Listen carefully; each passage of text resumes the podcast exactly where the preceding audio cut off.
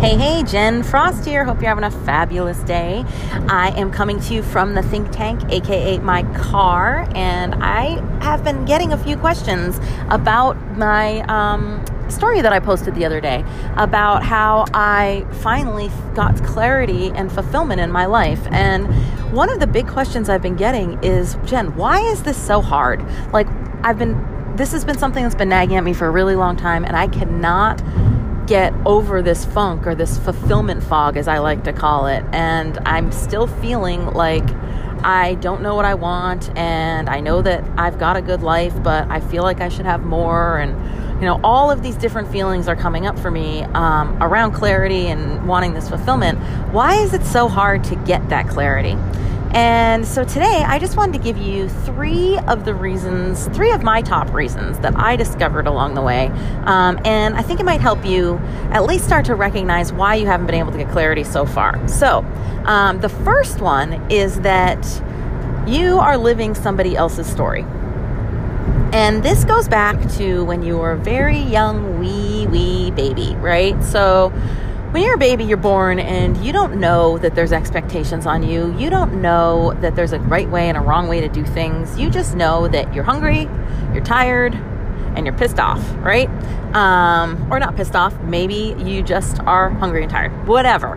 Uh, but as you grow up, you are relying on other people to make sure that you're fed and clothed and all that. And the people that are raising you, they're starting to put some stories into your life about what is good and what is bad. So, like, if you cry and then you get fed, then you know, oh, okay, if I cry, then I get fed. And you equate those two things together.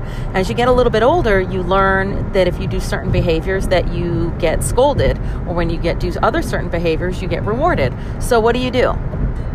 You start to gravitate towards the things that are going to get you rewarded and the things that are going to that you see make the people that you care about and the people that are taking care of you happy. And as that happens, your story is written. And as you grow up, you learn more of their stories about what's expected of you, whether it's, you know, you're going to go to school, you're going to get good grades, you're going to go to college, you're going to get a good job, you're going to get married, you're going to have kids, you're going to live in a house with a white picket fence. Whatever the story is, um, that's where that comes from, right?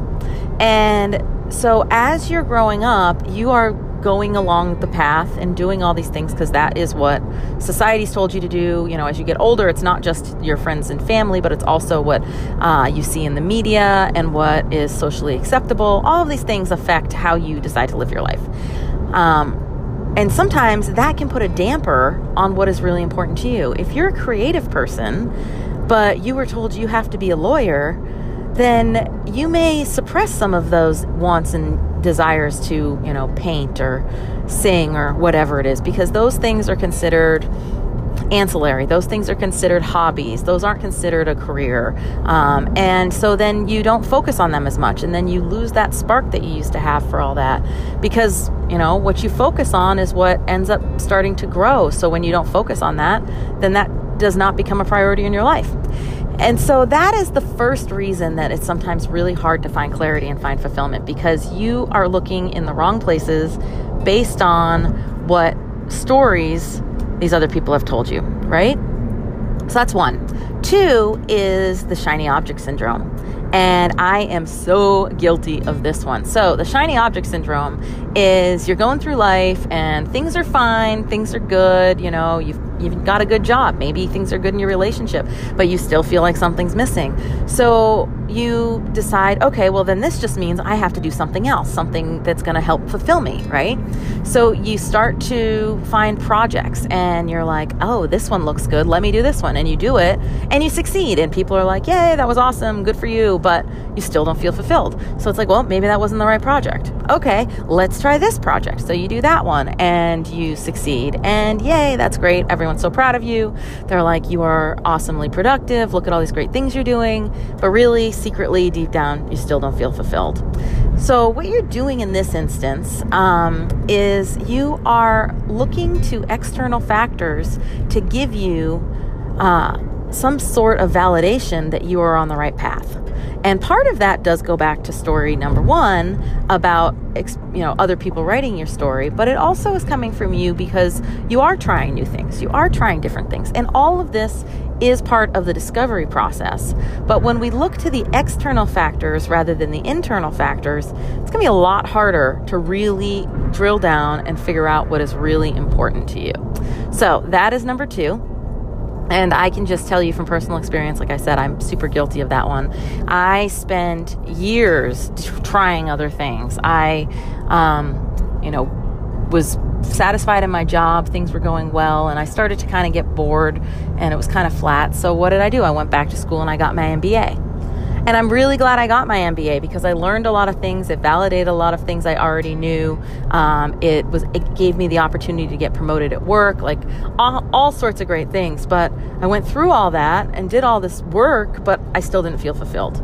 So then I decided to start a business and I did that, and that's been successful. I've had it now for seven years, and I'm super happy with how that's turned out. But again, that wasn't really getting into what it was all about for me. So, those are just a couple of examples in my life of where I've found shiny and focused my energy on something that didn't end up scratching that itch in the end. Like I said, I honestly believe that everything we do, we do for an exact reason, and I'm really grateful for all the opportunities I've had. But that's also why it sometimes takes so long to find the real clarity and fulfillment because we end up looking for all these external factors. So that's number two. Number three is straight up fear. And it's fear that if you actually admit what you want, then what if you don't get it?